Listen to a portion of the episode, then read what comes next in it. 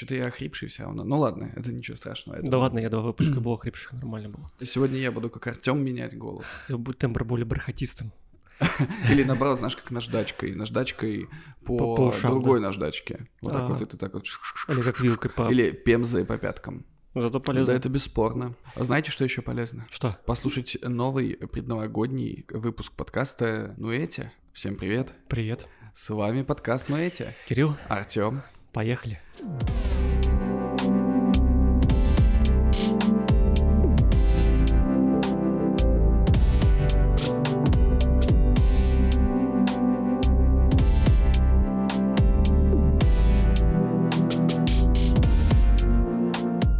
Охуевший год подходит к концу. Максимально.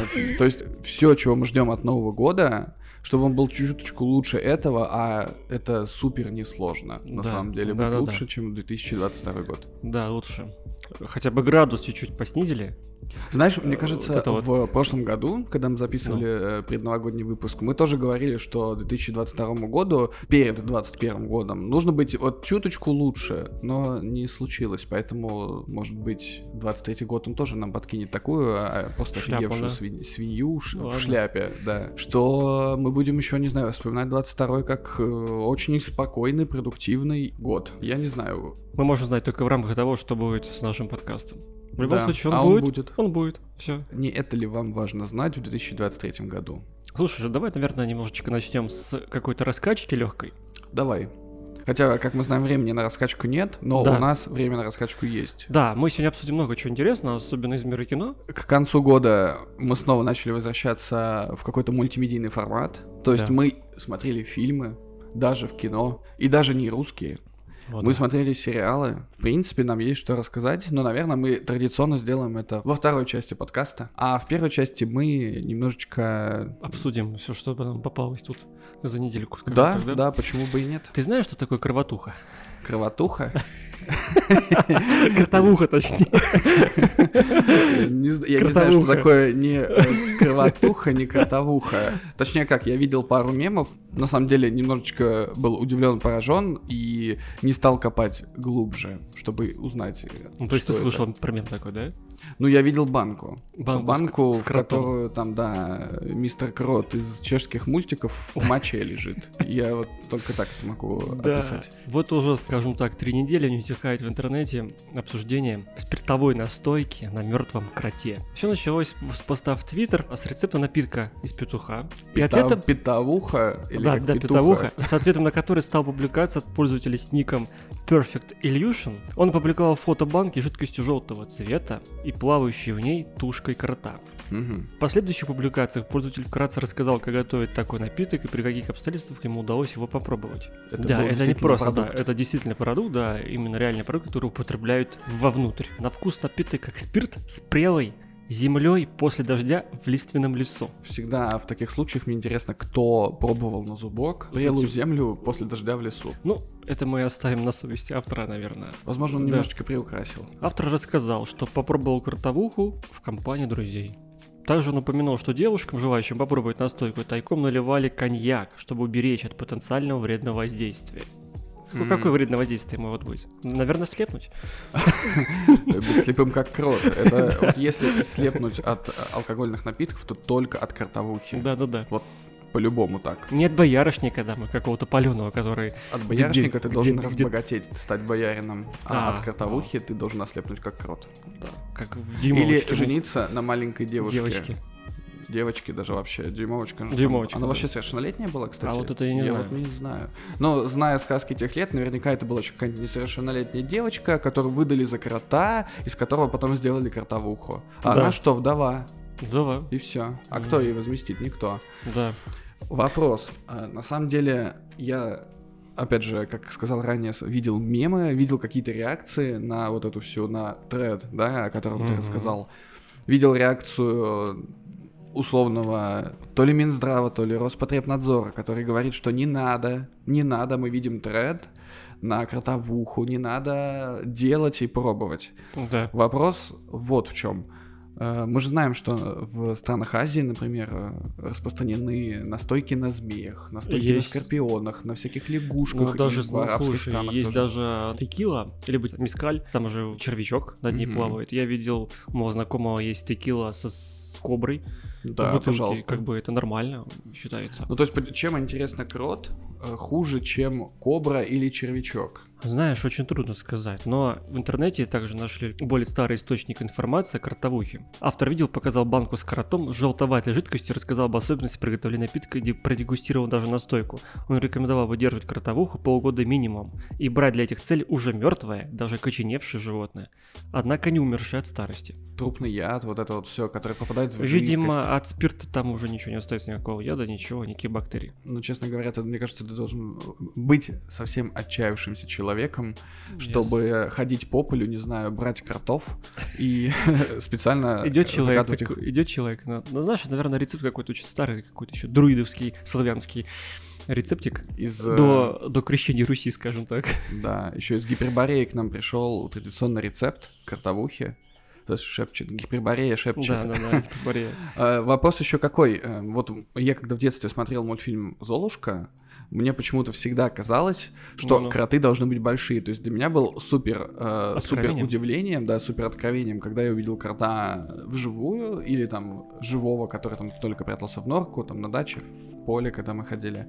Либо уже тушки крота, но они, супер небольшие. То есть по отношению к тому, какими они должны быть по размерам в моей голове после просмотра. Достаточно маленький. Я не знаю, какого габарита в банка, вот он там довольно крупный. Можно ли считать, что это какой-то аномально крупный крот, либо это супер маленькая банка? Смотри, баночка увеличила чуть-чуть сама по себе. Плюс вода, жидкость немножечко прибавляет веса. Но я не думаю, это обычно стандартный крот. А банка 0,3, да? Про 2-литровая банка, скорее всего. Ну, по моим ощущениям. И насколько ты должен хотеть отведать крота, что ты должен найти труп крота, а потом настаивать его полгода и больше? Не знаю.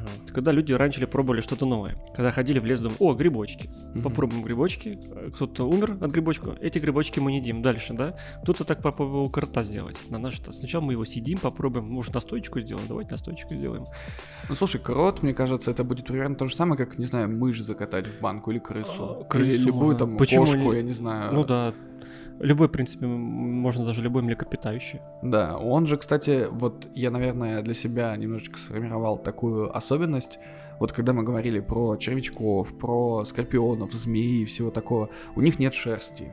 У крота есть шерсть. У крота есть шерсть. То есть нормально, на шерсти может быть что угодно. Вот смотри, ты нашел труп окоченевшего крота, ты вряд ли будешь проводить какие-то банные процедуры. Я вообще вряд ли буду проводить какие-то процедуры. Да, ты, во-первых, вряд ли будешь его брать в руки, но если вдруг ты, не знаю, решишь записаться в какие-то гипергурманы и, не знаю, на хайп-трейн запрыгнуть. Потому что, мне кажется, сейчас кротовуху будут готовить скорее из-за каких-то мемов, рофлов и приколов, которые ходят по интернету, и, возможно, прокатится волна каких-то пищевых отравлений, так или иначе, потому что вряд ли кто-то будет это выдерживать полгода, вряд ли кто-то будет, не знаю, мыть, купать труп крота, не знаю, он найдет... Или варить его там, или что-то еще. Коты болеют, кстати, как и многие животные, естественно. Так или иначе, наверное, что-то из этого может передаться в жидкость. Да. Я не знаю, то есть, вот, честно говоря, я бы не хотел пить кротовуху, насколько бы хайпово и круто это не звучало. Я тоже не хотел бы ничего пить такого подобного. Это слишком экзотично для меня. Да, слишком экзотичный крот. Вот, не знаю, змеи бы я выпил, а вот крот слишком экзотичный, конечно. Вот после вот этих вот новостей и прошла волна мемов в Твиттере как раз-таки тоже. Люди предлагали свои варианты. Что еще засунуть в банку? Что можно засунуть, да. И каждый делился какими-то определенными своими рецептами. Кто-то пишет, можно добавить бургер. Сделать бургер-туху. Бургер-туха, нормально. Да, братуха, покупай бургер-туху. Да, бургер-туху. Кто-то говорит, а давайте использовать просто, знаешь, что для чистки труб крот продается. Да. Средство, вот. Кто-то такой говорит, это типа для веганов. Слушай, а это же кротовуха, в принципе, оригинал. То есть до того, как ты же ее разводишь в воде, когда начинаешь заливать в трубы, и по сути ты уже пользуешься кротовухой, но только не настаиваешь ее на живом существе, скажем так. Да, люди начали уже придумать и дальше придумывать, как будет кротоберфест выглядеть. На Кротоберфесте в качестве гимна должен использоваться саундтрек из мультфильма про крота. По-любому. Вот этот... Да-да-да, мультик. Да-да-да. И вообще, в принципе, транслировать на больших экранах мультик про крота. Это вот, кстати, я удивлен, что мультику про крота не произошло какое-то второе рождение после того, как появилась кротовуха. Знаешь, а может, и произошло. Мне сейчас пришла какая мысль. А друг, ты был в Питере? Да. Был в Кунсткамере? Да. Друг, это... Изначально на стойке? Изначально на стойке, на частях тела. Кайф. На самом деле, это теория заговора достойна того, что Петербург откопали в 18 веке после ядерной войны, которую от нас скрывают. Да. Ну, а что еще? Может быть, у них интересные какие-то варианты были? Ну, люди... Просто делились, кто добавлял свинину, кто говядину. Свинуха. Да, свинуху, говяжинуха. Нормально. Нет, слушай, мне это тоже напоминает, как обсуждение, кто на чем гонит самогон. И я помню, одно время была шутка о том, что самогон же типа почти на всем можно гнать, и что вот из носков мы можем делать самогон. Почему нет? Из носков? Ну, из вот таких ношных. Вот пару только деньков летом походил, и начинаешь гнать из носков. Жевательные синтетики, наверное, да? Наверное. Вот, а потом, наверное, в этой основе мариновать крота. Мне кажется, вот это будет ультимативная комбо. И вот это будет кротовуха 3000. Вот там точно максимально землистый. Я бы еще додал, что добавил бы для вкуса. Отстриженных ногтей. И получится наггетсы из Бургер Кинга. Да. Да, мы, кстати, же упоминали Генри Кевилла в одном из прошлых выпусков о том, что он покинул каст Ведьмака, и вроде как в фильме, который мы будем сегодня обсуждать чуть позже, он появился в роли Супермена в закрывающих титрах. Я думаю, это уже не будет спойлером. Это первое, что, мне кажется, утекло в интернет из этого фильма. Это вот экранка «Черный Адам», ладно, все и так все знают. Фильм «Черный Адам», и в конце появился Генри Кевилл в роли Супермена. Вот, там же подъехала еще одна забавная новость. Короче, Генри Кевилл, Даша путешественница нашего времени. Да, он уже дошел до такого уровня, что он хочет, типа, нет, я тут сниматься не буду, тут мне не нравится, я хочу вот двигаться в таком направлении и развивать какие-то непопулярные проекты среди масс, как я понял. Которые нравятся ему. Да, которые нравятся ему, да, это важно. Все хотят его получить, потому что актер все-таки известный достаточно, как бы внешность у него яркая. Поэтому вот недавно СМИ публиковали информацию о том, что Amazon обсуждает сериал Warhammer 40 000, и главную роль, где может исполнить Генри Кавилл. Более того, он еще вроде как назначен не только исполнителем ролей, но и исполнительным продюсером. Что может говорить о том, что потенциально Генри может приложить свою руку гиковскую, к экранизации вселенной. А вообще, на самом деле, это, в принципе, уже, считаю, решенный вопрос. Да, мало того, Генри Кавилл в одном интервью сказал, что я любил Вархаммер с детства, и этот момент стал для меня по-настоящему особенным. Именно так закипают представители Netflix и Warner Brothers после того, как они бортанули Кевилла, или Кевилл их бортанул, тут непонятно. А потом оказывается, что у него теперь собственная мощная, потенциально мощная вселенная, потому что, на самом деле, справедливости ради, Games Workshop, они до этого вообще не сильно развивали тему Вархаммера, и Вархаммер сам по себе как вселенная, это была довольно нишевая история. Так или иначе, это не Marvel, который, кстати, тоже был нишевым раньше, до того, как Файги... Слушай, Вархаммер, он не был особо такой прям популярный, даже по сравнению с Blizzard, с их играми. Warcraft. Да, Warcraft, да, StarCraft, Warcraft, вот. Они как бы были всегда популярнее на ступень. Warhammer не такой всегда был. Есть одна первопричина в этом, это Games Workshop, это студия, которая продает миниатюры. И они всегда относились к каким-то сторонним медиумам, как к чему-то такому, к чему-то необязательному. То есть они такие, для нас важно продавать миниатюры, продавать аксессуары и строить лор, продавать кодексы. Единственное, что они, по-моему, на что они налегали плотно, это книги, потому что здесь можно было максимально по кодексу, по лору, потому что там в Вархаммере главенствует кодекс над всем. То есть свод неких правил, который сформировался... Я не помню, сколько Вархаммеру, 70-х годов, с 80-х он. Старый очень достаточно. Он довольно, возрастной. И понятное дело, что там происходили какие-то изменения, так или иначе, выпускались новые редакции, но какое-то ядро кодекса, оно, наверное, оставалось вот центральным. Мало того, я хочу сказать, что фанаты, это вообще игра сама... игра, я сейчас, если говорить про игру, то игра достаточно консервативно. Там... Мир тогда скорее, не то чтобы игра. Да, и фанаты, следователи, они консервативные. И Генри Кавилл, как выясняется из следующих новостей, по которым мы будем обсуждать, он тоже тоже консервативный и очень такой ярый фанат, и он любит, когда каждая вот эта штучка на своем месте. Другой вопрос, что пока на самом деле рано строить какие-то прогнозы. То есть, да. С одной стороны, необычно, что наконец-таки весь мир обращает внимание на что-то, пусть и умеренно популярная, но нишевая, потому что Warhammer — это, еще раз повторюсь, не Marvel в современном понимании, вообще. Но мы помним, каким был Marvel до «Железных человеков», где три калеки, читающие комиксы, знали о персонажах каких-то, да. которые там используются, ну серьезно. То есть говорить о какой-то серьезной популярности не приходится. Так же, как и многие персонажи, которые появляются в Marvel сейчас, они не сильно популярны в комиксах. То есть, ну, «Лунный рыцарь». До того, как вышел сериал, особо о них никто не слышал. «Стражи Галактики», Джеймс Ганн дал им вторую жизнь. Вообще никто не слышал. Я вообще не знал про «Стражи Галактики». То есть, если сейчас они ведут призрачного гонщика какого-нибудь, да, про него были фильмы, но все равно они были, ну, не сильно успешные. Как мы видим, о призрачном гонщике все забыли. Если сейчас они его грамотно, например, введут в какую-то темную там вселенную Марвел, да. это даст второе дыхание. Я уверен, что и какие-то комиксы попрут дополнительные, и у людей будет опять интерес к этому персонажу. Так и здесь. У тебя есть вселенная, на самом деле, тавтология, вселенского масштаба. Да. Там все просто на 12 из 10 увеличено, если...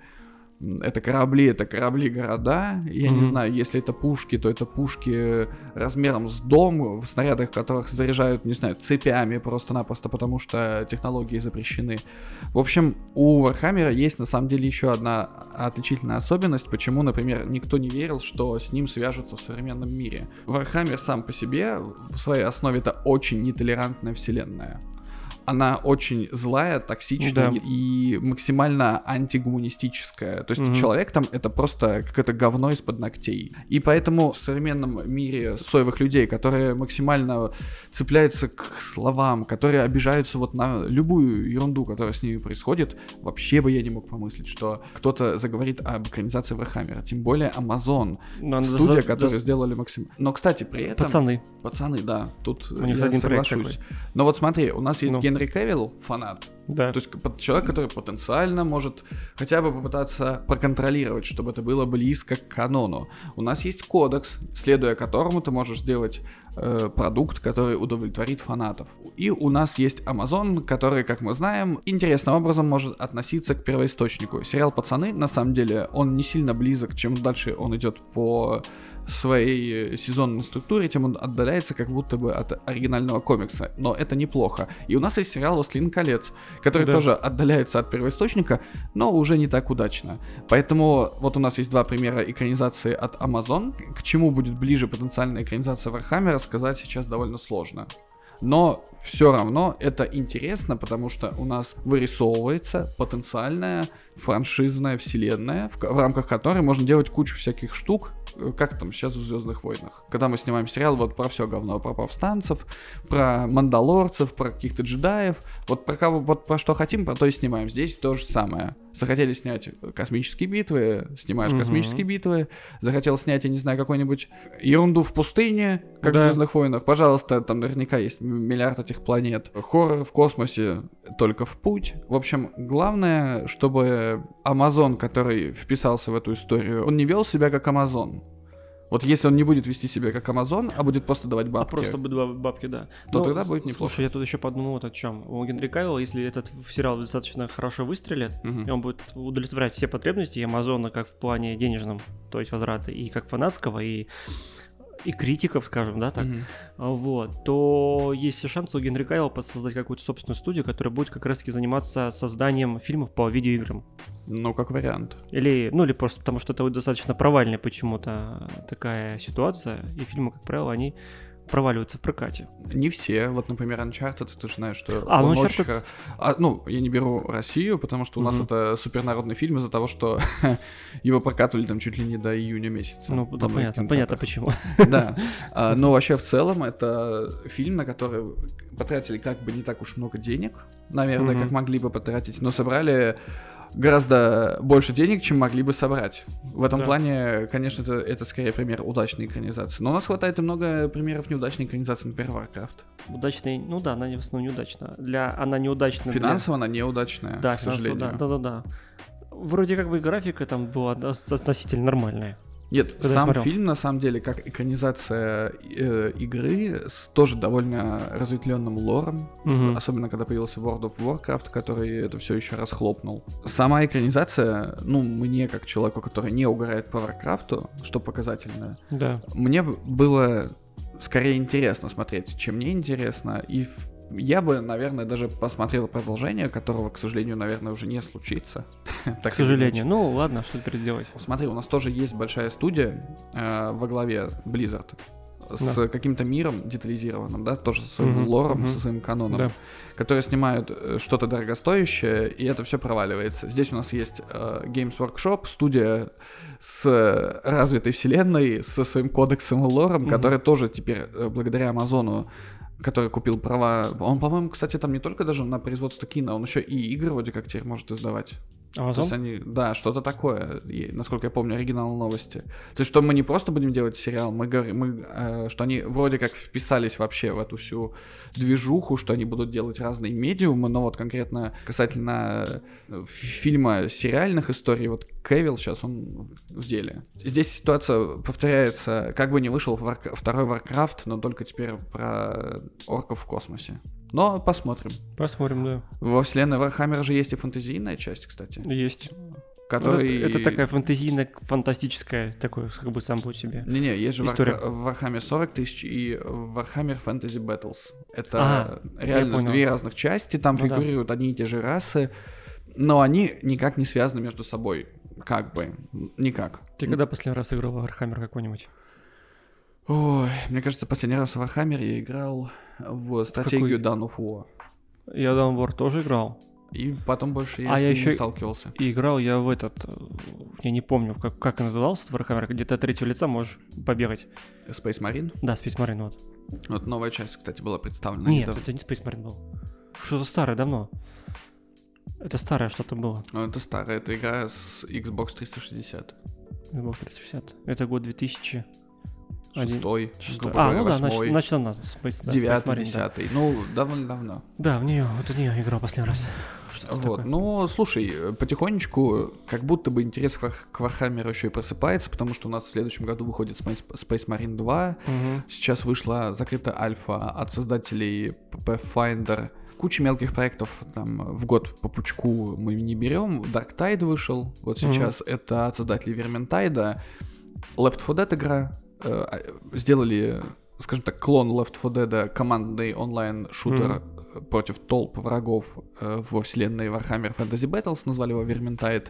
А сейчас сделали то же самое, но только Warhammer 40 тысяч назвали Dark Tide.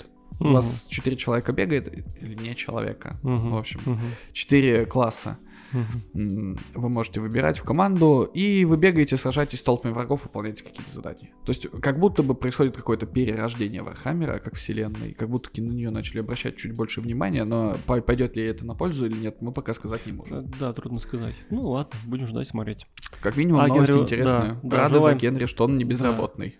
Да, я желаю ему больших успехов. Надеюсь, Генри, ты нас слушаешь сейчас. Да, ставь лайк, Генри, со своего супер геймерского компа. СМИ опубликовали информацию о том, что из Флэша, грядущего фильма Флэш, который будет, который все-таки выпустят. Ну да, многострадальный. Да, решили вырезать все камео Генри Кавилла. Да они там были. Помимо Генри Кавилла туда хотят вырезать еще Галь Гадот. То есть они вымарывают всю старую гвардию DC? Видимо, да. Интересно. Ну Флэша, получается, тоже надо вымарать потом. Каким-то образом. Я не знаю, что должно... Но по мне так, на самом деле, нужно... Снимать Флэша так, чтобы потом, например, не снимать с, конкретно Эзрой Миллером Флэша дальше. Ну да. То есть он должен каким-то образом перевоплотиться, не знаю, как Доктор Кто, сменить свою личину, да, или там замениться на Флэша. Еще вселенной. Доктор Кто, другой актер стал играть. Да, я знаю, темнокожий гей. Да, темнокожий гей. И сериал этот, как его. Да, показали. Шути Гатва, по-моему, его зовут. Да. Как-то так. Но, слушай, я так или иначе все равно посмотрю Доктора Кто. Возможно, мне понравится, возможно, мне не понравится. Если они, например, не будут... Ну, меня радует то, что это к Доктору Кто возвращается Рассел Т. Дэвис, шоураннер... Старого Доктора. Ну, скажем так, перезапуска Доктора, как раз-таки был же старый-старый доктор, потом был некий перерыв, потом был доктор, по-моему, с какого, 6 или 7 года. И реинкарнация доктора, с которым вы могли быть знакомыми, как раз-таки ее замутил Рассел Т. Дэвис. Как мы знаем, он вроде как открытый гей, то есть есть не нулевая вероятность, но в своих проектах при этом он не показывает геев как, знаешь, какую-то пародию на самих себя, и это не сильно отсвечивает, и, в принципе, наверное, так и нужно показывать разнообразие, если ты уже берешься за это дело, то есть ты не кричишь из рупора не о том, что... Не будете там кричать о том, что этот новый доктор, кто говорит, типа, знаете, а тут я был раньше бесполым, а теперь я стал геем. Да, такой, опа, гей. Вообще, кстати, в этом есть парадокс, потому что изначально доктор Кто, он вообще как бы не должен был проявлять какой-то симпатии и предпочтения к людям, которые его окружают. Это важно. То есть он всегда был как бы не подвержен романтическим линиям, хотя в некоторых сезонах они пытались это проворачивать косвенно, но напрямую как бы о каких-то там влюбленностях доктора никто никогда не говорил. И в принципе из-за того, что доктор представитель какой-то космической расы другой, ты вообще не можешь его мерить категориями гей, натурал или кто-то еще. Это человек, которому вообще в принципе без разницы. Это чел, который живет сотни тысяч лет, меняет личности, меняет пол.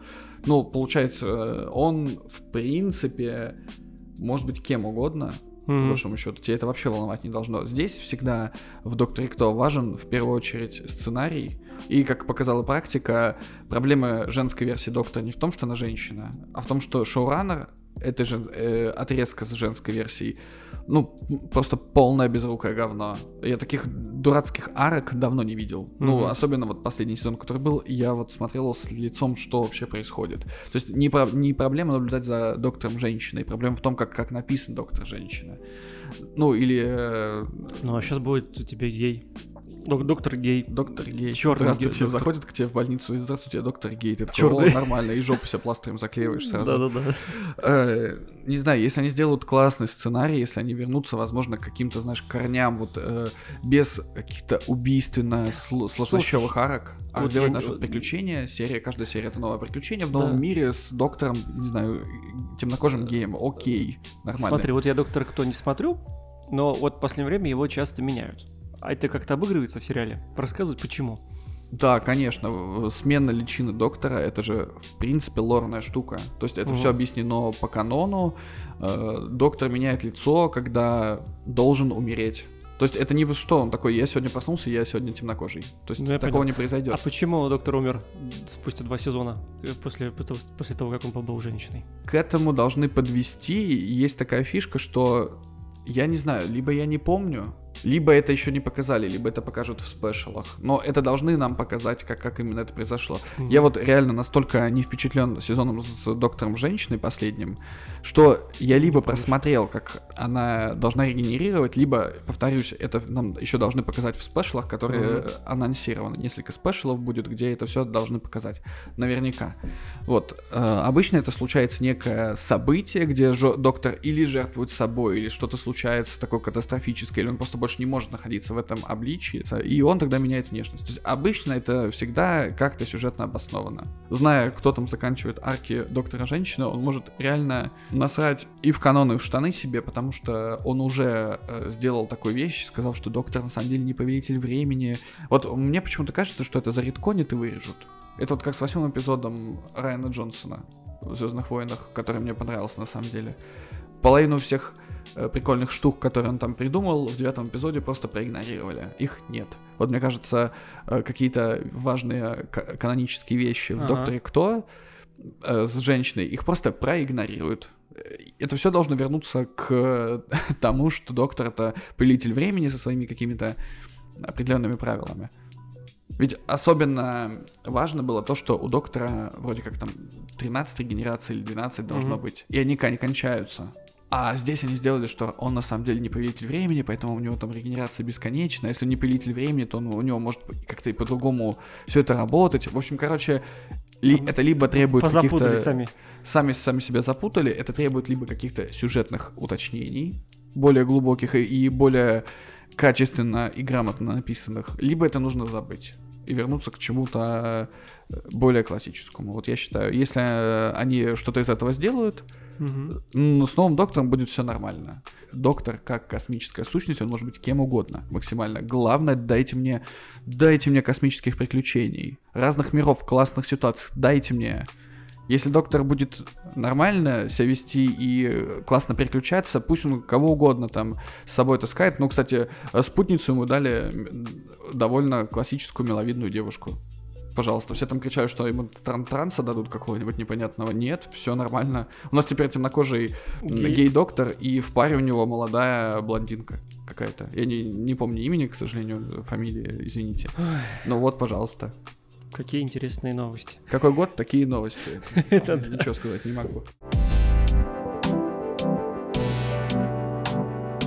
Джеймс Ганн занял руководящую должность в DC. Продюсерскую, да. Да, продюсерскую, одну из продюсерских должностей. И со своим компаньоном по продюсерскому цеху уехали на север штатов, закрылись в домике и 2 дня оттуда не выходили.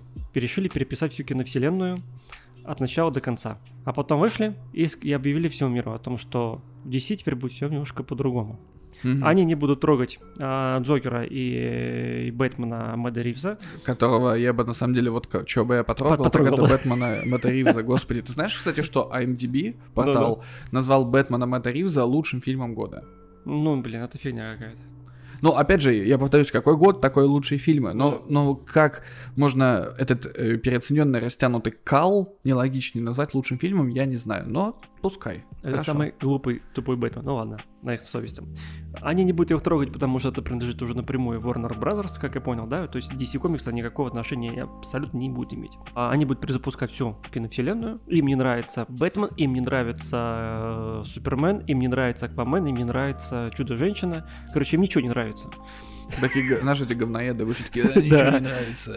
Проекты, которые не успели выйти, ну, уже сняты, они выйдут. Не будет продолжения, насколько я понимаю, «Чудо-женщины» третьей части. Уволена старая режиссера Пэтти Дженкинс, которая не занималась этим сериалом, этим фильмом. Еще бы ее уволили из какого-то потенциального проекта по «Звездным войнам», вот было бы классно. Она там что-то лепит вроде бы фоном, но я думаю, что это будет примерно такое же говно, как 9-й эпизод. Да, я так понимаю, «Аквамена» третьего тоже не стоит ждать.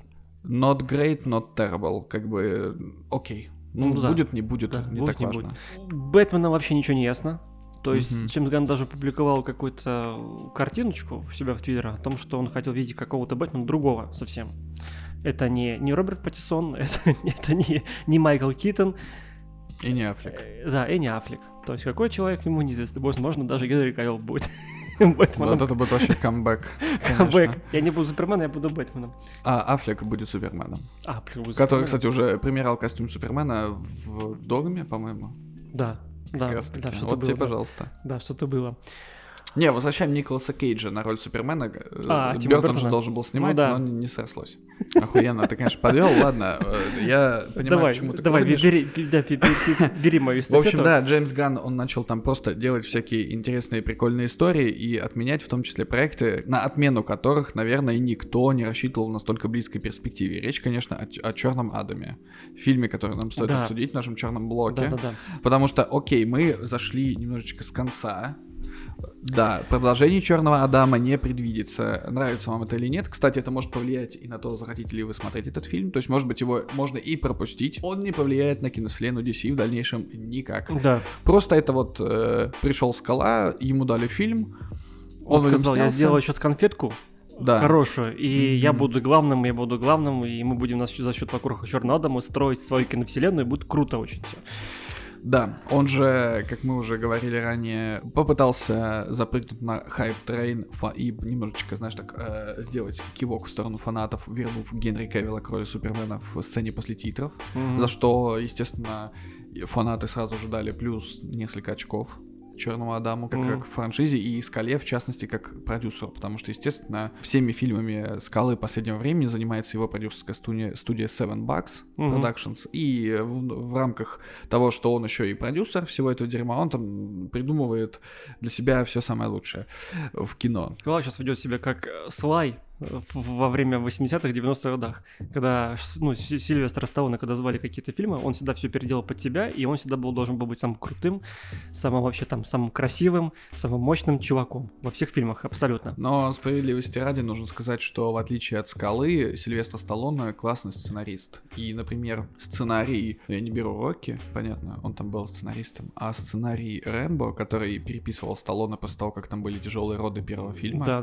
добавив в него нужно количество драмы и превратив фильм в какой-то прям триллер, где охотятся за сломленным войной человеком, ведь по сути Рэмбо, он мало кого-то убивает, если ты вспомнишь в первой части. Он не убивает никого. Это потом дальше уже там продюсеры пришли. Это во второй, третьей, четвертых. И как раз-таки его таким, по сути, сделал Сильвестр Сталлоне. Угу. И потом какие-то вещи, которые он дописывал в сценариях, так или иначе он добавлял какой-то глубины. Все, что делает продюсерская студия «Скалы» в фильмах последнего времени, это «Скала» одинаковая везде. И ты заметил, «Скала» во всех фильмах должен быть, как ты говоришь, самым классным чувачком, самым сильным, но при этом он не должен быть тупым. Во всех фильмах он сильный воин, но он еще или ученый, или профессор, или доктор, или какое-то супер разумное древнее существо. Да, слушай, но в «Чернадаме» я не сказал бы, что он не тут. Не тупого ему, у него там не получилось показать. Не тупого человека. Это правда, да. Но там зато он там непобедим. Да, зато непобедим. Взяли этим.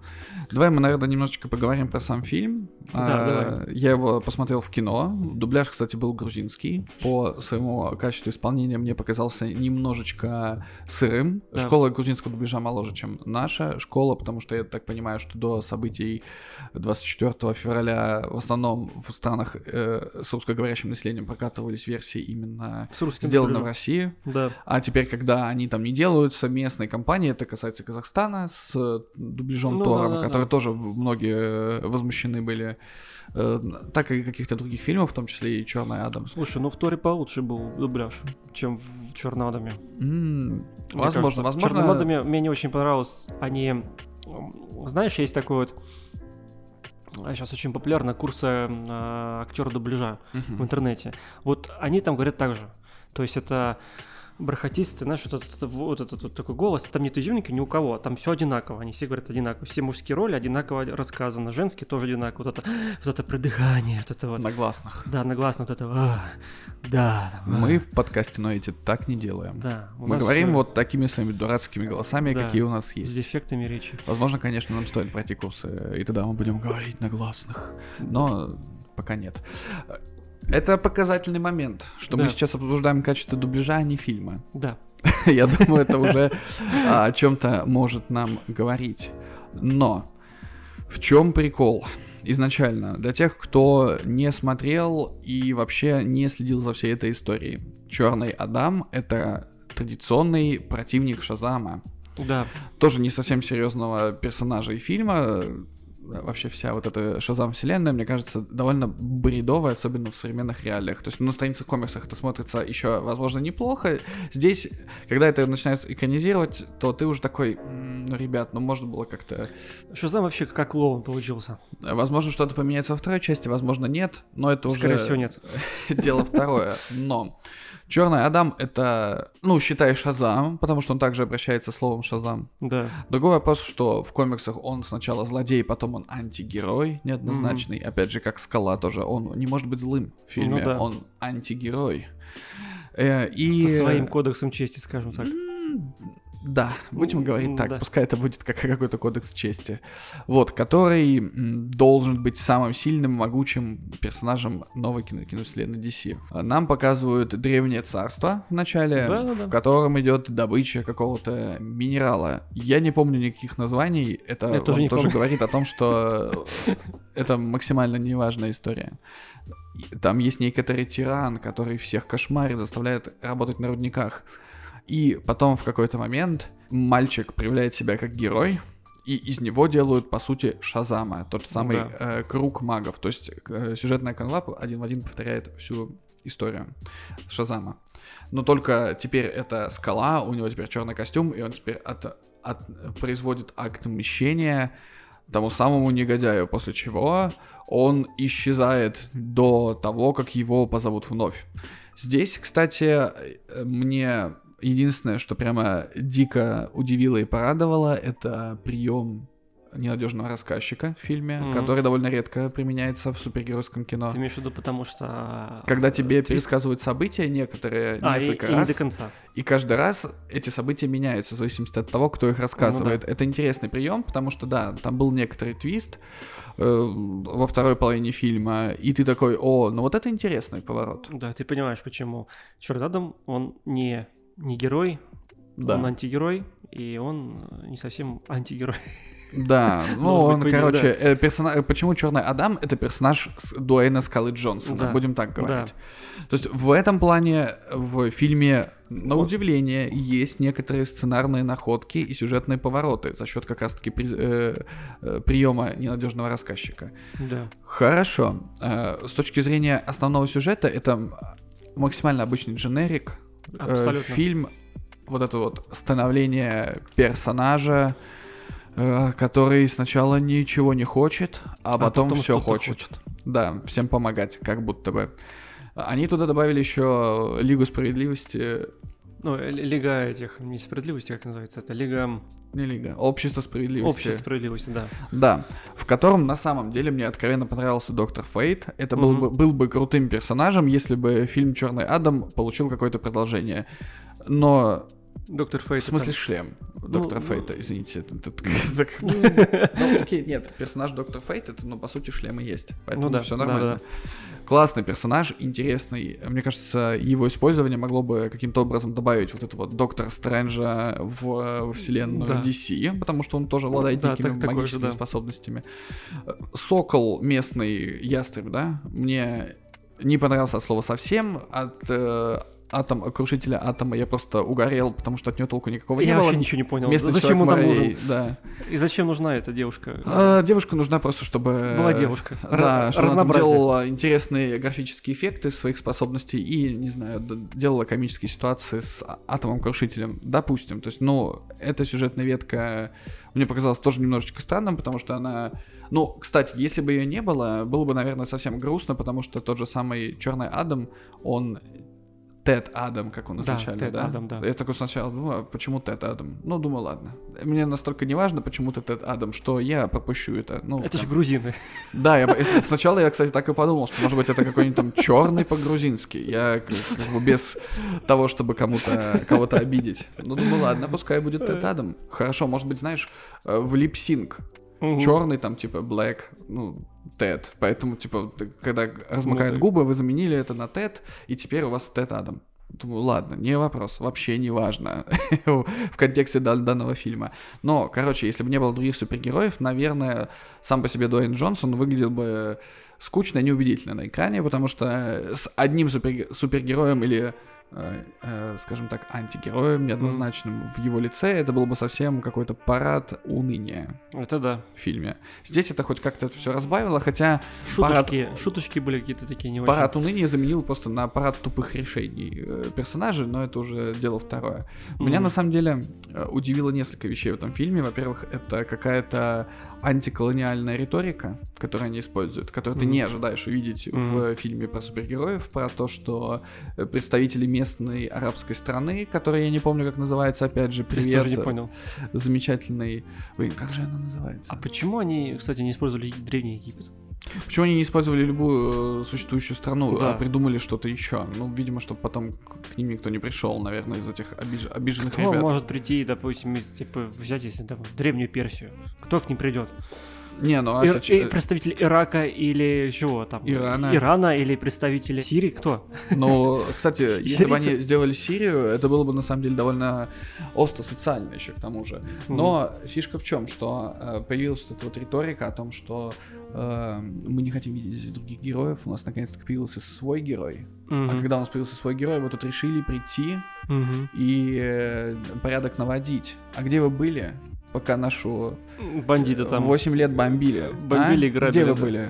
нигде. И ты такой, о, особенно в контексте современных событий. Ну, да. Ты такой думаешь, блин, это, конечно, интересный поворот. И от супергеройского кино ты такой риторики не ожидаешь. Но, как обычно, это все равно сводится все к словам, а не к каким-то действиям. И в итоге это ни на что не влияет. Сюрприз. Ну, да. Поэтому ты такой просто ставишь галочку, что интересный ход. Вы, наконец-таки, сделали что-то смелое, как будто бы, да? Но все равно потом это все спустили в никуда. Как мы знаем, потому что продолжения «Черного Адама» не будет, все еще, я повторяю, это. Фильм страдает, наверное, всеми теми же заболеваниями, как и все «Ориджины» от DC. Видно, что у фильма не сильно большой бюджет, поэтому... Слушай, ну местами там цифры какие-то прям вообще называли большие, там больше 200 миллионов. Это с учетом того, что... Ну, с учетом маркетингового всякого этого. И пандемийных задержек. Но там... я имею в виду сам по себе на съемки конкретно и на постпрод у него как будто бы не так уж много денег уходило. Как бы показалось, как бы суммы большие называли, но мне тоже казалось, что там графика как-то там не очень. Прям видно недоделано. Единственное, мне... Там все мультяшно как-то казалось. Мне понравились именно вот зомби в конце, то есть как они сделаны. Обычно у... фильмов DC это какой-то супер мультяшный CGI, а здесь ты такой смотришь и такой, да, они довольно мерзкие, противные, но то, что на них вышла толпа с трубами и просто их размотала, ты такой, ну, в целом вы что их вызвали, что их не вызвали, их просто обычные горожане побили всем, что под руку попало. Получается, главный антагонист этого фильма. Чертила? Да, Чертила. Я не помню, как его зовут. Да, продолжаем традицию, я не помню, как его зовут. Он такой же, с такими же силами, как у Тед Адама. Да. Практически. Вот самое главное, я не могу понять, почему во всех супергеройских фильмах всегда показывают отзеркаливание главного этого героя. Вот зачем это нужно делать? Я вообще ничего не понимаю. Это во всех абсолютно. Вот за последние, наверное, 5 лет это точно. Ну, еще... Или, может, даже больше. Мне 6. Кажется, это какая-то сюжетно-сценарная импотенция. Да. Наверное, просто это ленивый подход. Да. Когда мы не хотим придумывать какого-то, знаешь, другого злодея, чтобы придумывать какие-то интересные ситуации. Потому что если у вас разные способности, вам надо подумать, как сделать так, чтобы они, борясь между собой, каждый использовал свои способности. И, скажем так, как качели весов уравновешивали друг друга. Угу. И у вас получилось интересное сражение. Потому что если вы это не продумаете, то это все может очень быстро закончиться. Но, как мы поняли, здесь это тоже довольно быстро закончилось, несмотря на одинаковые способности двух персонажей. Просто вот так они решили поступить. Я не знаю, почему. Да, это очень быстро все. Это был, наверное, мой первый поход в кино после полугода затишья, и я вышел после просмотра на каком-то подъеме духовном и там... И решил пойти? Нет, и думаю, блин, нормально, я побыл в кино, я посмотрел блокбастер, да, какой-то. Да. То есть понятно, что я был там на все везде и сразу, но это немножечко другой фильм. Я пришел сейчас на тупой фильмец, там, подпивасный, где ты сидишь, где тебе без какой-то смысловой нагрузки что-то показывают, какие-то там нарисованные человечки бегают, сюжет там на 1,5 часа. Все, скалу там тебе показывают, которая, как обычно, скала, просто в другом костюме. Да, и еще умеет летать. 0 претензий после того, как я вышел. Но после того, как, знаешь, что тут магия кинотеатра чуть-чуть развеялась, я начал анализировать, и я понял, что, конечно, ну, по сути, что я бы посмотрел этот фильм, что я бы не посмотрел этот фильм, наверное, по сути, ничего не меняет, да. Да, а с учетом того, как, повторюсь, что Джеймс Ганн отменил все продолжения «Темного Адама» и спин-оффов «Темного Адама». Да. А спин-оффы, кстати, могли быть про вот это общество справедливости. В связи с чем, кстати, Скала отписался от всех аккаунтов DC, Marvel во всех своих социальных сетях. Да, мужчина обиделся, все. Он не смог как это иерархию вселенной поменять, как он говорил. Поэтому вот обижулька, наш Скала. Обижулька, да. По внешности, допустим, Скала идеально подходит для Тед Адама. Да, это правда. Он как бы, он очень похож на комиксного. Только единственное, что он лысый, ну это не суть. Вообще похоже. Как бы он идеально бы сыграл бы, если бы не его вот эта вот его скалистость. Да, если бы Скала не был Скалой, я согласен. Кстати, из позитивного меня позабавило то, как они показывали сцены расправы. Адам довольно жесткий тип, и в фильме не постеснялись показать убийство, и местами ты такой думаешь, воу, когда он там испепеляет ребят, там разрывает их. То есть ты думаешь, блин, ну там обычный соевый герой, там DC или Marvel, а так себе не ведет. Но это же не герой, это злодей, это неоднозначный персонаж, который потом станет героем, антигероем, да? Да, антигероем, да. К сожалению, именно вот эти сцены, они, ну, не вытащили фильм для меня в итоге. Он так и останется, знаешь, на уровне каких-то вот Халков до Марвеловской эпохи, что с Эриком Баной, что с Нортоном. То есть для меня это такие фильмы, на которые посмотрел один раз и забыл. Они не влияют ни на что просто. Просто он есть или нету. Либо есть его, либо нету он. Все. Если вы соскучились по классическому супергеройскому кино в стиле становления персонажа, где тебе показывают, как вот он стал тем, кем он стал, то, наверное, посмотреть его стоит. Он идет не сильно долго, по-моему, меньше 2 часов. Вышел в цифре уже давно, с ним можно ознакомиться. Ну, либо в кино сходить. Где-то наверняка он еще идет, я уверен в этом. Но в целом не ждите многого, он, наверное, многого вам и не даст в итоге. По сути, вы с него морали никакой не получите. Кроме того, что Скала снова классный и всех побил. Да. Вот и вся мораль. И у нас есть черная ответочка от Марвела. На нее, кстати, я тоже сходил в кино. Речь о Черной пантере «Ваканда навеки», да? Да, «Ваканда». Называется. Ну, расскажи мне, какие твои впечатления, потом я поделюсь своими. Смотри, я в кино не ходил, я смотрел его дома. Начнем с плюсов.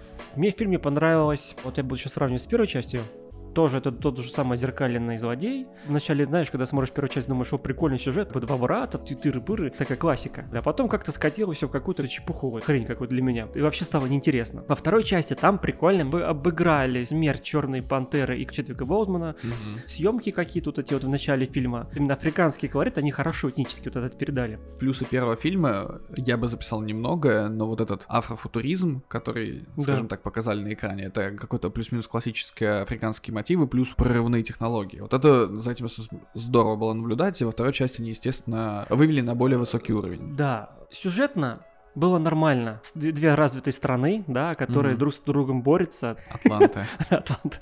Ну, по сути, да. Да, Атлантида, по сути-то она, то есть ее тоже можно прекрасно понять, почему, что они там. Этих можно понять, почему. Кстати, вот актер мне понравился, который сыграл Нембра, на удивление. Что-то мне понравился, я не знаю почему. Вот как бы, в принципе, нормально. Он, знаешь, как это раньше любили делать идеальных. Телом, знаешь, там, каким-то там внешностью. А тут он получился не такой прям идеальный, но он подходит. Какой-то такой, может, все с ним ассоциирует. Во, чел без пресса. Да, да, нормально. Да. Болею за тебя, мужик. Да, я тоже не спортивный. Да. Что жутко не понравилось, это опять же проблема с графикой. Особенно касательно «Железного сердца». Да, «Железное сердце» вообще отстой полный. Вообще полностью. Правда. Я вообще не понимаю, зачем это нужно было бы. Зачем связали сюжет на «Железное сердце». То есть, ну, это уже как-то, не знаю, высосано было, знаешь, там, не знаю, надо было что-то засунуть. Объединяем темнокожих в один фильм. Да. Мне показалось, вот так это было. Да, зачем надо было вот вообще туда засовывать? Можно было по-другому как-то соединить две стороны и сделать из них какой-то крутой эпик. Там же планируется еще сериал, насколько я помню, отдельно про «Железное сердце». И если бы они, например, показали ее именно в сериале, наверное, за счет того, что они показали ее в «Черной пантере», во второй части, можно уже не тратить столько времени на представление персонажа. А вообще можно не снимать сериал. Да вообще можно снять, а если снимут, то не смотреть, как все остальные сериалы Marvel из этой кинофазы, из 4-й. Ну да, согласен. Они ни на что не влияют. Нет, просто слушай, это опять же подтверждает правило о том, что Marvel сейчас делает очень много всего, и у них там тоже очень много всего заявлено. И много из этого, из фильмов или из сериалов, можно спокойно пропускать. На самом деле я не планировал смотреть «Черную Пантеру 2» из-за того, что первая часть меня максимально не впечатлила, и для меня это было не близким произведением, потому что меня не волнует африканская культура, ну, по большому счету. Не волнует настолько, чтобы уделять этому целый фильм. Поэтому я такой думаю, вторая часть выходит. У нас как бы не выходит. Я думаю, ладно, не смотреть не буду. А потом вдруг оказалось, что у нас ее тоже показывают довольно быстро, спустя неделю после официальной премьеры. И мы посидели с женой такие, ну давай сходим. Ничего не ожидая от этого фильма. И на удивление, я могу, кстати, сказать точно, что «Черная пантера 2» это лучший фильм 4-й фазы Марвел. Да, я согласен. И это очень странное ощущение тебе оставляет, потому что В самом фильме, как ты говоришь, да, они увеличили качество постановки вот этого афрофутуризма. Это все здорово. Они уважительно относятся к Чедвику Боузману. Они довольно неплохо сюжетно это все обосновывают. Они классно придумали с тем, что пытаются синтезировать новый цветок, который все сожгли в первой части, но не получается. И потеря предыдущей Черной Пантеры, и все в трауре. Мне на самом деле очень понравилось, как представили атлантов, потому что они, в принципе, сразу сказали, что из-за того, что уже есть Аквамен от DC, классических атлантов, потому что атланты не представители ацтекской культуры, грубо говоря, прото-ацтекской культуры, они выглядели как вот атланты из фильмов DC, которые нам показали. Поэтому здесь ребята сказали, нет, мы хотим пойти по другому пути, и показали нам интересную интерпретацию атлантов, протоамериканский колорит нам показали, южноамериканский. И это здорово. Это здорово, серьезно разбавило картинку, заставило, в принципе, история их заставляла сопереживать. Еще смотри, мне что очень понравилось еще в начале фильма, когда показывали, что споканды пытаются украсть, пробраться и украсть оттуда залежи их металла. Меня это прикольнуло. Вибраниума. Да, вибраниума. И мне это как-то, думаю, интересно. Думаешь, типа, она как бы такая добывающая страна, добывает, и это пытается украсть. То есть, чтобы... насколько я понимаю, то есть это такие будут идти более долгие какие-то развития сюжета вот этого вот. Я так понимаю, там будет еще война за вибраниум когда-нибудь. Потенциально, да. Потенциально можно сделать развитие. Это прикольно. Немер мне понравился. Нет, Немер хороший. Да, ты ему веришь и сопереживаешь, и можешь понять его точку зрения, я согласен. Можно, да. А теперь вот что не понравилось мне, графика крылышек Немера на его ногах. Ну да. Ну это просто немножечко странно выглядело, конечно, хотя... Да. Пускай. То есть я в какой-то момент просто примирился с этим. У меня больше вопросов к костюму Железного Сердца было... Что, ребята, вы готовите наследника Тони Старка, грубо говоря. И в таком костюме показали мультяшном. Почему? Почему так? Почему, обладая всеми технологиями Ваканды, где ты собирал этот костюм, почему ты сделал его таким? У меня вопросы к Шури, как к новой Черной Пантере, в том плане, что она в моих глазах не выглядит каким-то убедительным персонажем, по большому счету. Показали Мартина Фримена, этого агента. Я вообще не понял, зачем показали. Ну как, нам нужен белый актер. Белый актер, его засунули, он вообще сюжет никакой не имеет. То есть это, по сути... Не, на самом деле ему там придумали, сделали вот эту штуку, что он с ними на контакте. Но понимаешь, ну и все, ну и что? Это опять же отсылка к первой части, если бы они его не включили. Но вот что бы они еще показали, чтобы это все связалось в одну единую вселенную. Учитывая, что им надо показывать еще других персонажей, чтобы это все выглядело как связка. То есть, прикинь, они могли свободно выбросить все упоминания остальной киновселенной Марвел, снять именно противостояние Ваканды и Атлантов, или как они там называются, Тиутикан, город. И никто там больше не нужен в этом конфликте. Все остальные персонажи, которые добавлены, это добавлено лишь для того, чтобы сказать, ребята, это все еще киновселенная Марвел. Да. Мы будем упоминать каких-то персонажей, мы будем иногда показывать эпизодических персонажей. Только для этого. Да. Знаешь, еще было прикольно бы, если бы Мартин Фриман, Хоббит, наш любимый. Да, Бильбо Бэггинс. Прикольно, если бы он был бы, это в итоге оказался Доктор Думом. Да, было бы прикольно, если бы не одно, но Доктор Дум должен быть здоровым. Нет, это с помощью магии он себе другое лицо, другое сделал, это внешность.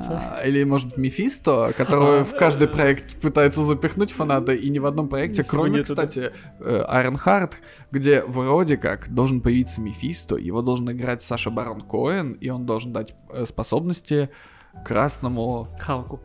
Нет, красному капюшону или... Красному капюшону. Там не злодей же будет какой-то, капюшон же будет. Да. Преемник Железного Человека будет с капюшоном драться, и ты такой думаешь, блядь. Пожалуй, наверное, я пропущу этот сериал, как я пропустил Мисс Марвел, потому что это не мое. Да. Вот, в отличие от просмотра Черного Адама, от просмотра Черной Пантеры я получил действительно удовольствие. Я тоже. Как минимум эстетическое. Мне понравилось больше. И его, наверное, я бы порекомендовал посмотреть всем тем, кто, наверное, разочаровался в четвертой фазе Марвел в принципе. Знаешь, что мне еще не понравилось в этом фильме? Давай. Финальная драка. Финальная драка полное Немора говно. Отпиздили что-то очень быстро и очень легко. Мне вообще, в принципе... Я не понял, почему. Немра, он должен быть сильным. Смотри, его же иссушили там, ты ж помнишь. Нет, я знаю, его показали очень сильным же везде, да? Ну да. Да, его иссушили, но он уже сильный, пиздец как. Но он же сухой. Он же как Тор, по сути, знаешь, там должен быть. Он же этот... Но он сухой. Ну сухой, воды идет. Да, он типа все. Кстати, было бы прикольно, если бы высушили, как бы, как в фильме. Помнишь фильм, смотрел фильм «Худеющий» от Стивена Кинга? Нет. Не смотрел, там человек худел постоянно. Его, если бы высушили, по названию я, кстати, понял, что... Чтобы он был бы как, типа, как стилетик, и она его отпиздюкала, тогда было бы понятно, почему. Типа как изюм, да? А то, получается, да, он такой же, знаешь, такой сидит, такой плотненький, такой лежит, наваляется. Ой, подрезали крылышко ему. Бедно, несчастный, теперь я не могу летать. Кстати, без этого он не может делать свои супербыстрые атаки, это тоже важно. Ну да. А дальше? Он же сильный. Другой вопрос, смотри, по поводу вот этого высушивания. Я не выкупил прикола, зачем вы идете драться с морскими жителями в море. Ну, это вот одно из самых дурацких... Самых дебильных, да. То есть это все равно, что идти драться с Черной Пантерой в Ваканду, идти драться, я не знаю, с Доктором Стрэнджем в какое-нибудь вот его магическое измерение. Топ-10 тупых решений. Заманить его сразу куда-нибудь в какой-нибудь... С одной стороны, ладно, это могло... Знаешь, они не придут драться не в воде. Мы такие, мы не придем, воды нет, мы не придем. Возможно, из-за этого они решили привернуть свой гениальный план. Не знаю, но, короче, мне это показалось не сильно убедительным. Да, драка тоже была довольно скоротечная. Единственное, что мне прям дико понравилось в Шуре, как в персонаже, это после того, как она приняла этот синтетический цветок, в какой-то момент они даже попытались показать неоднозначность новой Черной Пантеры, и это на самом деле довольно свежо и здорово, потому что в Чедаге Боузмане мне, как в персонаже, не нравилось то, что его делали максимально белым, без каких-то серых оттенков, максимально таким правильным, и это все смотрелось настолько нелепо. Вот у меня поэтому персонаж Капитана Америки не вызывает никаких волнений в душе, потому что настолько правильный чел, что вот ты знаешь, ты... Это, конечно, обыгрывали в фильмах, это все, что типа, чувак, ты Капитан Роджерс, ты вообще такой, там прям как цветочек, знаешь, там. Да, типа ходишь там. За такими персонажами интересно следить, в этом-то и дело. И Шури до того, как она... Точнее, как и Чедвик, он был именно такой Черной Пантерой. Непогрешимый, там, чуть ли не черный Иисус, грубо говоря. Все вот, который делает... Все, что он делает, это правильно и никак иначе. Здесь же они немножечко показали двойственность новой Черной Пантеры. Это было интересно, это свежо, это вот на доскале посмотреть, как можно не бояться показать персонажа, скажем так, в негативном ключе, без того, чтобы его сразу же переводить в позитивный ключ. Фильм не без проблем, как сценарных, так и визуальных, но смотреть его было гораздо приятнее, чем Черного Адама и чем какие-то другие полнометражные фильмы четвертой фазы киновселенной Марвел. Особенно на большом экране, кстати. То есть у нас есть один хороший черный фильм, один нехороший. Черный фильм, да. Да. Теперь мы можем, наверное, поговорить о черном сериале. Да. А именно о новом проекте Тима Бертона от Netflix. Wednesday. Всегда было интересно. Ты вообще помнишь, когда ты познакомился впервые с Семик Адамс? Да, я познакомился, когда выходили оригинальные фильмы, и я тебе больше скажу. Мне дико не нравится эта вселенная сама по себе. То есть два фильма, которые выходили, меня ни капли не вдохновляли как какое-то художественное произведение. По мне это было, знаешь, какая-то попытка в черный юмор без черного юмора. Вот что-то такое. Да, ну смотри, я вот, допустим, я его смотрел, я не знаю, сколько ты смотрел первую часть. Вот, эти вот как она выходила на пиратских кассетах в одноголосом переводе выходили. 90 какой-то год, по-моему. Ну да, 90 год. Я тоже смотрел. Я смотрел эти фильмы на кассетах. Я никогда не был фанатом этих фильмов. Потом я посмотрел мультики, две части. Семейки Адамс. Мультики? Да, мультики. Вот и твоя... Не смотрел компьютерные мультики? Нет. 3D-шные? Нет. Как мы с дочкой посмотрели две части. Вот, кстати, мультики, вот они неплохие. Они более приближенные, наверное, к оригиналу. А, мы же забыли ведь сказать, с чего все началось.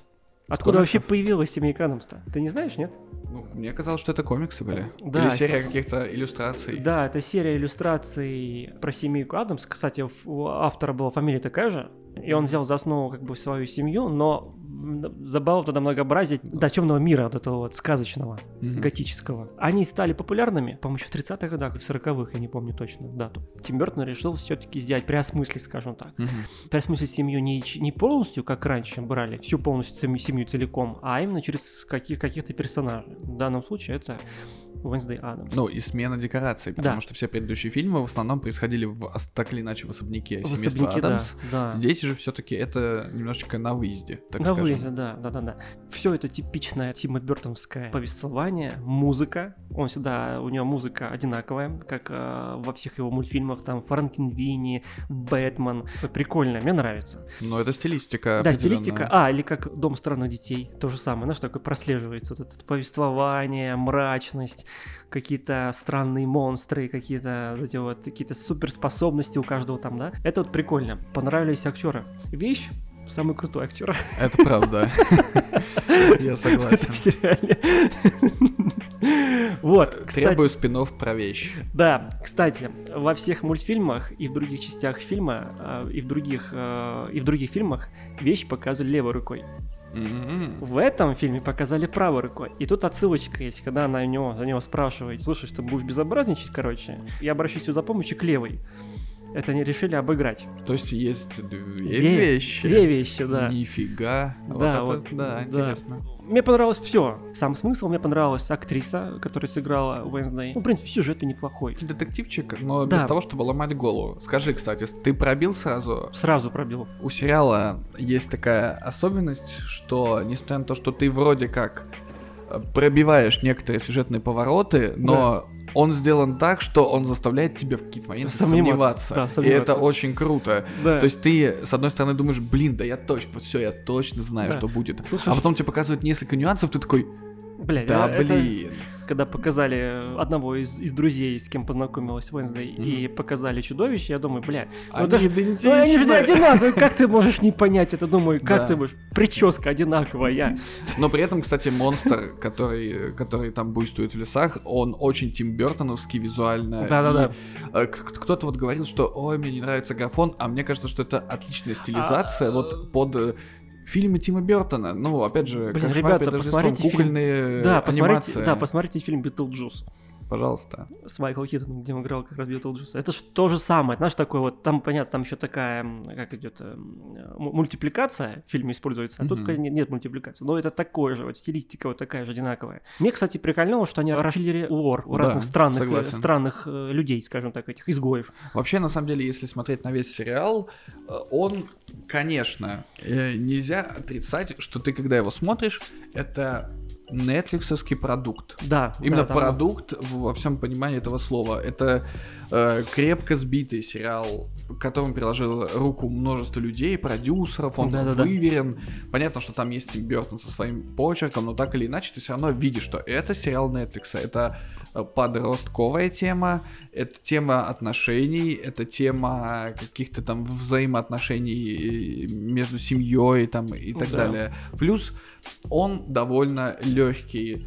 Легкий, да. Несмотря на то, что как бы это нам должно показать какой-то мрачный мир, но все равно, по мне, так это было ближе к Гарри Поттеру, на самом деле. К последним частям Гарри Поттера, начиная там с 4-й, 5-й и дальше. Ну, с Кубка огня, скажем так. Да, с Кубка огня. И, наверное, каких-то странных дел из-за того, что там вот этот маленький город, где все друг друга знают, локальное сообщество. Все-таки странные немножечко ходят. Да, странные все. И, кстати, подозрительные тоже все. Да. Вот все подозрительные. Ты смотришь этот сериал, и реально все подозрительные. Нормальные люди все подозрительные. Изгои чуть менее подозрительные, как ни странно. Но, тем не менее, тебе показывают школу, вот эту вот академию Невермор. Вот как раз-таки это отсылает к Гарри Поттеру, особенно их бал, который был. Это вот, блин, бал один в один из Кубка огня. А ты знаешь, да, там было много чего. Там была из Кубка огня отсылочка, и отсылочка к фильму Кэрри. Признаюсь честно, я был сначала скептически настроен к этому сериалу, потому что я не фанат творчества Тима Бёртона, особенно позднего Тима Бёртона. И здесь, знаешь, потом началась вот эта хайп-машина, я такой думаю, Netflix, ладно, сейчас ты, значит, снимешь подростковую историю очередную. Потом начался дикий форс Уэнсдей, везде танец Уэнсдей. И я такой думаю, блин, что-то как будто бы Уэнсдей слишком много стало вокруг. Да. Вот, а потом в какой-то момент мы сели с женой, такие, ладно, давай посмотрим, и нас затянуло. Мы посмотрели сериал, по-моему, за 2 присеста полностью. И это удивительно, что вот тот самый Netflix продукт, который можно уже, знаешь, в каком-то ругательном виде использовать, то есть какой-то вот этот выверенный, предсказуемый сериал от Netflix, имел какой-то непредсказуемый эффект из-за того, что там как будто-таки сошлось очень много чего. Я не знаю, это заслуга продюсеров или заслуга Бёртона как автора, да? Ну да. Что они свели много каких-то вещей, которые может быть, даже не то, что несочетаемые, а которые ты, может, не ожидаешь увидеть в какой-то вот такой крепкий клубок, и вот он катится, и тебе интересно смотреть, куда он тебя заведет. Из-за интриги, но не сложной, знаешь, вот этой мозголомной интриги в стиле Пуаро, да, где ты такой, господи, я вообще не понимаю, что происходит, а которая тебе дает сначала одну подсказку, потом вторую, и ты вроде бы уже сформировал свое мнение, а потом его пытаешься как будто уже и не уверен, и вот на этой неуверенности шаткой держится в том числе и нарративная часть сериала. Тебе показывают жизнь подростков, да, она дурацкая, тем не менее, ты следишь за Уэнсдей, который не может социализироваться. Понятно, что ты уже, наверное, не в том возрасте, когда уже каким-то образом там ассоциируешь себя с персонажами, но я думаю, что если подростки будут это смотреть, как мы, когда смотрели там Гарри Поттера, нам казалось, что вот там, или читали книги. Вот когда мы читали книги, нам реально было столько лет, сколько персонажам Поттера. Ну, я вот, как сейчас помню, что я начал читать его в 11, а потом они начинали выходить каждый год, реально. И Поттер взрослеет вместе с тобой. Ты читаешь последнюю книгу уже ближе к 18 годам, которая выходила. И ты такой, ну, блин, прикольно, она становится мрачнее и мрачнее и мрачнее дальше. Какая-то часть, которая хайпит этот сериал в том числе, который он залетел, который делает ему рейтинги, и продление на второй сезон, я думаю, это случится. Уже очевидно. Да, очевидно.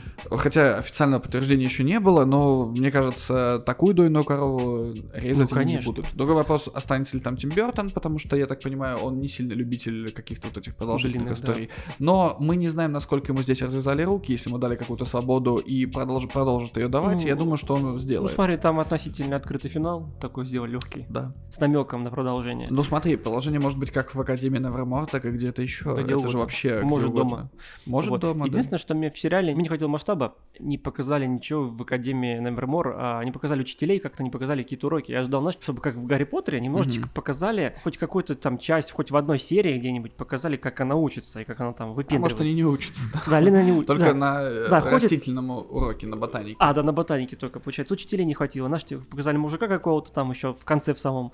Ну, фехтовальщик вот этот, кто фехтование преподает. Да, фехтовальщик. Преподаватель ботаники и директор. Да, и все. Вот. Все, отличный у вас состав. А потом, ты знаешь, их, извините за спойлер, почти всех поубивали, и их отпустили домой, потому что взрослых не осталось, походу, в Академии. Вас некому учить, ребята.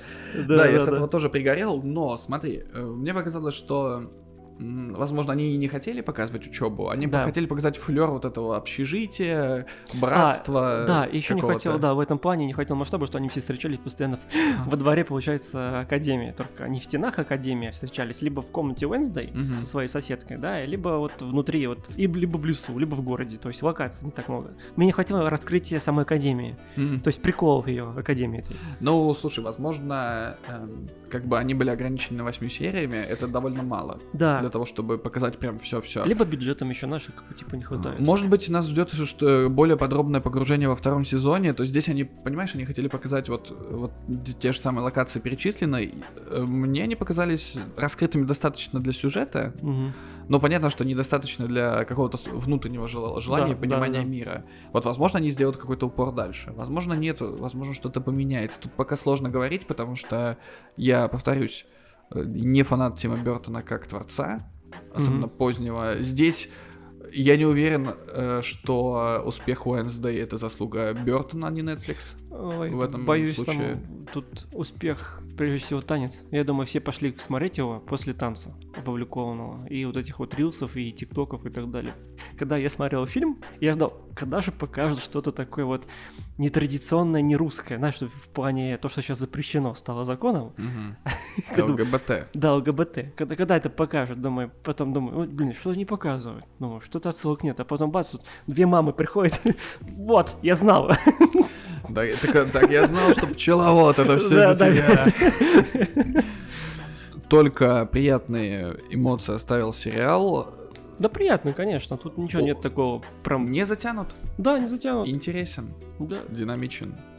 Мемы свои родил, если танцы для тиктоков родил. В принципе, развить там есть куда развиваться, там очень много куда развиваться. Это было бы прикольно, если бы они показали бы свой этот мрачный этот мир, показали бы побольше всяких монстров. Я думаю, нас это ждет впереди. Тем более, как мы помним, что она нашла в какой-то момент дневник вот этого исследователя. И сколько там было страниц? Хоть по каждой добавляй в монстра, и у тебя там, не знаю, начинается сериал «Сверхъестественное». Который я бы смотрел. Я думаю, что мы хорошенечко прошлись по поп-культуре. Да. последних событиях, скажем так. Поговорили про Кротовуху, поговорили про сериалы, поговорили про увлечение, про то, что увлекаться чем-то нишевым и быть взрослым неплохо, как в случае с Генри Кевиллом, иногда это может прокать. Да, иногда это помогает. В карьере даже. Да, и я думаю, что это тот самый момент, когда нам нужно поздравить наших подписчиков и слушателей с наступающим Новым годом. Да, ребят, с вас с наступающим Новым годом. Я желать ничего не буду, знаете, потому что не хочется как-то то ли сглазить, то ли что-то еще, не хочется не оправдать ожиданий. Просто не хочется. Да, не хочется. Просто вас с наступающим Новым годом. Все будет как будет, но подкаст «Ноете» останется с вами навсегда. Да, и как-то самое главное, что вас ждет в новом году, это как минимум хотя бы неделька отдыха, посвящение этой недели самому себе. Займитесь какими-то неважными глупостями. Вот да, я, наверное, вот этого пожелаю. Отдохните хорошенечко, выспитесь, наладьте, насколько это возможно, свое ментальное здоровье, потому что как раз это никто не сделает. Переслушайте какие-нибудь классные выпуски подкаста «Ноэти» в ожидании следующих, потому что мы планируем начать новый подкастовый год на такой высокой ноте, который вам даже не снилось. Да, вот это как раз-таки мы можем гарантировать. Это мы гарантируем. В отличие от всего остального. Поэтому с наступающими праздниками. С вами был Артём. Кирилл. Пока. Колокольчики здесь надо вставить.